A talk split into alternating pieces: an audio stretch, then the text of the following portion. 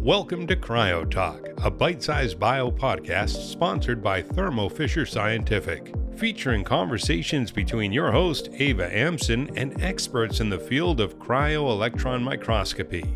Today on Cryo Talk, we're joined by Ariane Briegel, Professor of Ultrastructural Biology at Leiden University and co director of the Netherlands Center for Electron Nanoscopy. She talks about her research on bacteria in the Hawaiian bobtail squid. This animal has a, a, light organ inside, and in this light organ, they take up just one species of bacteria that helps them um, glow in the dark. Challenges along her career path. It was really tough. It was this, this year with, with the recession, so not many universities wanted to invest a lot of money, and, and cryo-EM is not the, the cheapest of methods, so it was really hard. And how she spends her spare time. I started uh, going horseback riding again. So I did a lot of that as, as, a, as a kid. And, you know, during COVID, I decided I'm going to go back to that. All in this episode of Cryo Talk.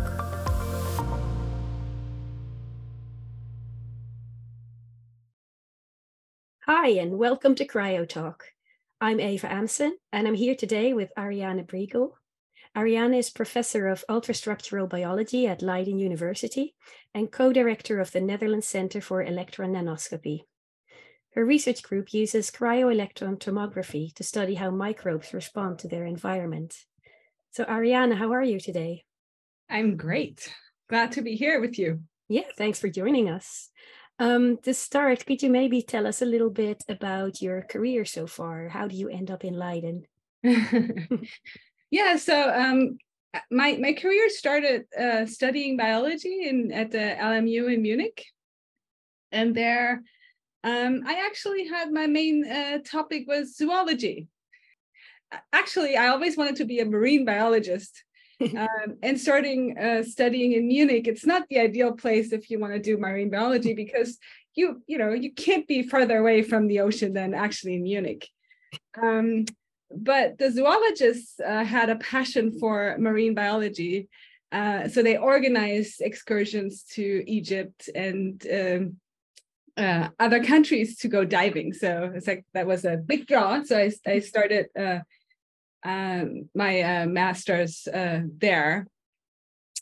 and the focus of this group was studying the ultrastructure of crustacean and insect eyes. So they did electron microscopy um, so I started working with this microscope and I became fascinated with with this technique. It was just it was just amazing that every time I put something in a microscope, like I saw something that no one else has seen before.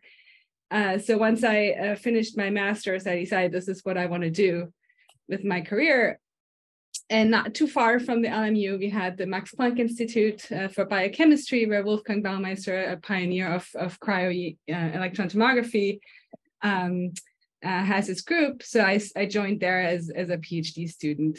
And that's where, you know, what I've been doing ever since. So is that where you started looking at um, bacteria and, and be- bacteria behavior, I guess?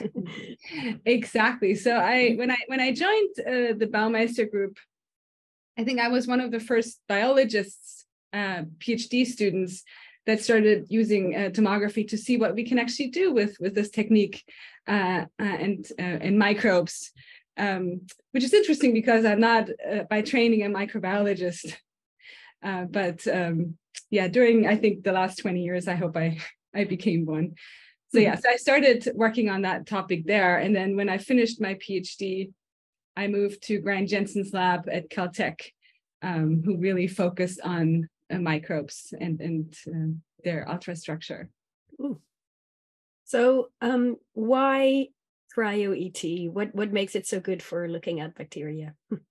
you know, like if you want to look at bacteria and especially their in their entirety, you really need the three dimensional structure of them, mm. and you you know you you can't do it by any other technique i think in that in that sense. So you know tomography allows you to really look at bacteria in three dimension and, and macromolecular resolution. So you really can zoom in and see each individual cell and see what what they have inside.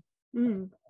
and and then you're looking at um, interactions between uh, microbes and their environments. So how, how do you do that? Yeah, so my my one of my key research uh, focus in in the past 20 years was uh, studying how microbes sense their environment like these chemoreceptor arrays that they have. So these are um, basically the bacterial nose. Um, these are large sensor arrays with thousands of receptors that cluster together and form this amazing uh, nano machine that the cells use to to sense uh, attractants or, or toxins in the environment um, since starting my my group here in Leiden, I've expanded somewhat more uh, beyond just the chemotaxis, but also how bacteria interact um, with their environment on a structural level. And uh, you're also co-director of the um, the Netherlands Center for Electron Nanoscopy. Can you tell us a bit about that? Yeah, so um, that's actually the reason why I, I'm here in Leiden. Um, so we have this uh, cryo-EM center here um, so it's the only uh, place in the Netherlands that has uh, Titan Krios instruments. So these um, uh, high resolution microscopes that we need for tomography, but also for single particle. Uh, and so we have the center here. So actually um, all our Dutch uh, cryo-EM community, uh, when they want to collect on, on the Titans, they, they come to our center. Okay, so also from, from other institutes in the country. Yes. Yes. And and they I guess they have to sign up for time on the instruments or yeah so the way it works here in the Netherlands so we um many of the universities have their own uh, entry level or mid level microscopes like 100 or 200 uh, kV mm. instruments where they can do their screening and also some data collection um, but then for for you know the, the 300 kV instruments they all you know come with their samples here um, and we're uh, supported by a Dutch um, a Research Council grant uh, that subsidizes uh, Dutch users to come to our center. So, and we try to make it very easy uh, for Dutch users really to, to come here and access uh, the, the center and, and collect their data. That's great. And I guess it's a small country, so it makes sense to have like one central facility for everyone. So what kind of research do you see? What kind of research are people bringing to the facility? What what do they use it for? Oh, it's it's very diverse. I mean, we have, of course, like I think the the biggest user group um, is still uh, people um, coming for single particle uh, work, so studying uh, protein structures at high resolution. But I think our center is quite unique. That also our tomography community is quite large. So I think um, I'm not quite sure about 40, 50% is tomography.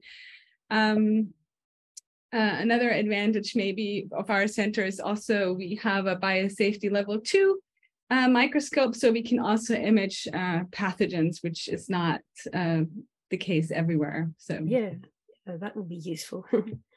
so, so what do you think would be um, next for cryo EM in general? Like, what, where do you see the field going? Like, what advances or applications do you think we can see more of in the next few years? Yeah, I mean, I think well, this is not my specialty, but uh, I think for for single particle, I think this this extreme high throughput that that we, we see in the in the recent years i mean that will allow you know like much larger projects like drug screenings for example so i think that will be quite exciting and for tomography i think you know going inside cells is mm. you know already a big thing but like i i see the next step like i really hope that this this large volume uh um acquisition i think that is where i'm i'm most excited about not only seeing like you know maybe some some cells grown on a grid but like really figuring out how we can make this technique available to study you know, for example, pathogen interactions with a within a tissue, like really mm. go into, you know, the you know the real biology of of uh, where things happen, right? Yeah. So are you already thinking up like possible future research ideas? yeah, we actually um we are actually supported by a, a Moore grant to do just that. So we um so one of the things we're studying is the interaction of um, a symbiosis system. So we started working with uh, Hawaiian bobtail squid. Uh, so that might sound like a very exotic uh, animal to yeah. work with, but so the the interesting thing about this, so this this animal has a, a light organ inside, and in this light organ, they take up just one species of bacteria. that helps them um, glow in the dark, basically, and you know hides it from predators from below. So it's it's a, only a tiny tiny little little squid. It's only like this big.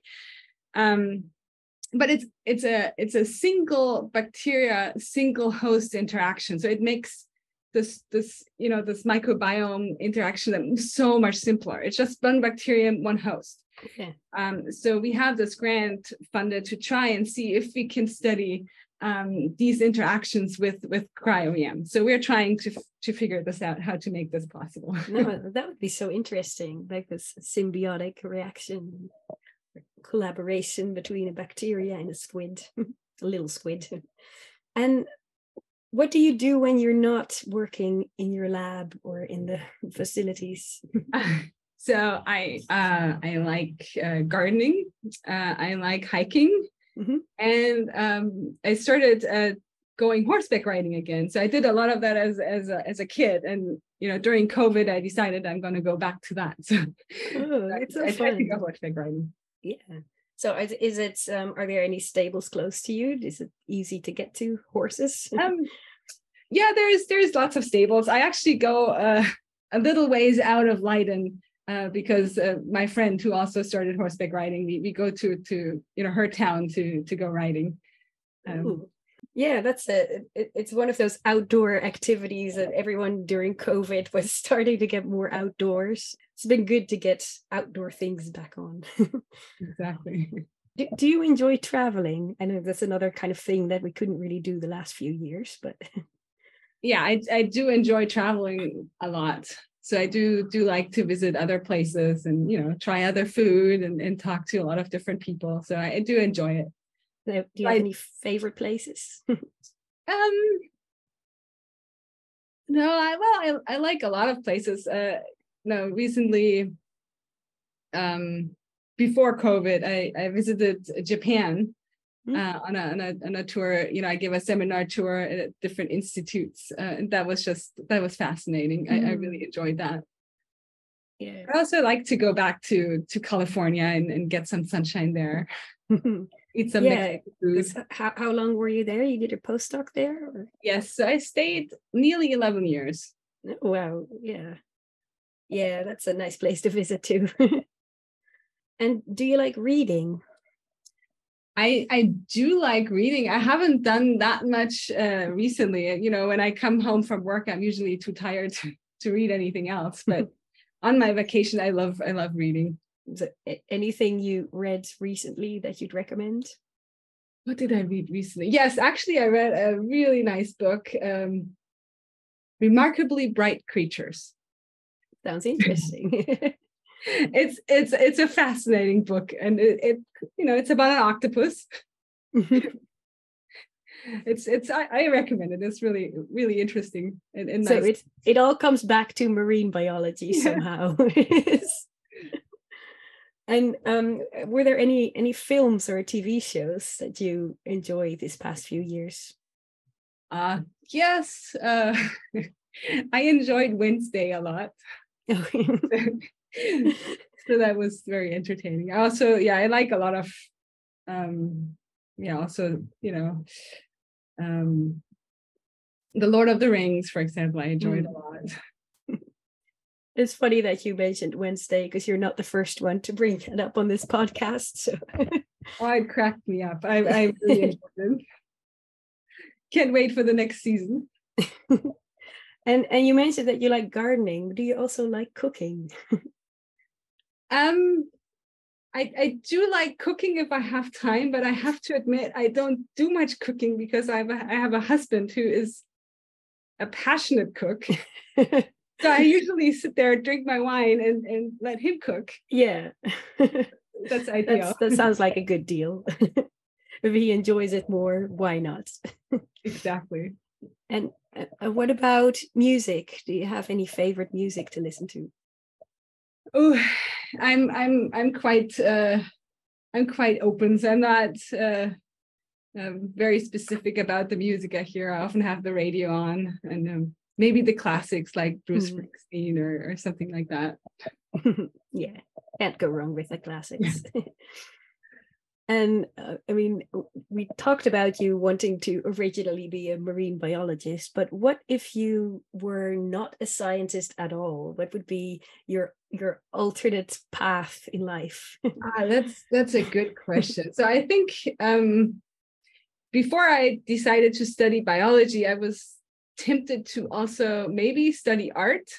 Mm. Uh, I used to really like all kinds of art, drawing, you know, clay modeling, everything. Uh, but I decided science is is still my plan A.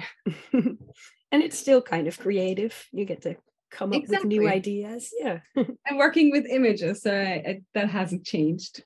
Yeah. and um, do you have any advice for some of the early career researchers that are listening? So what what would you um, what would you recommend they do in their careers?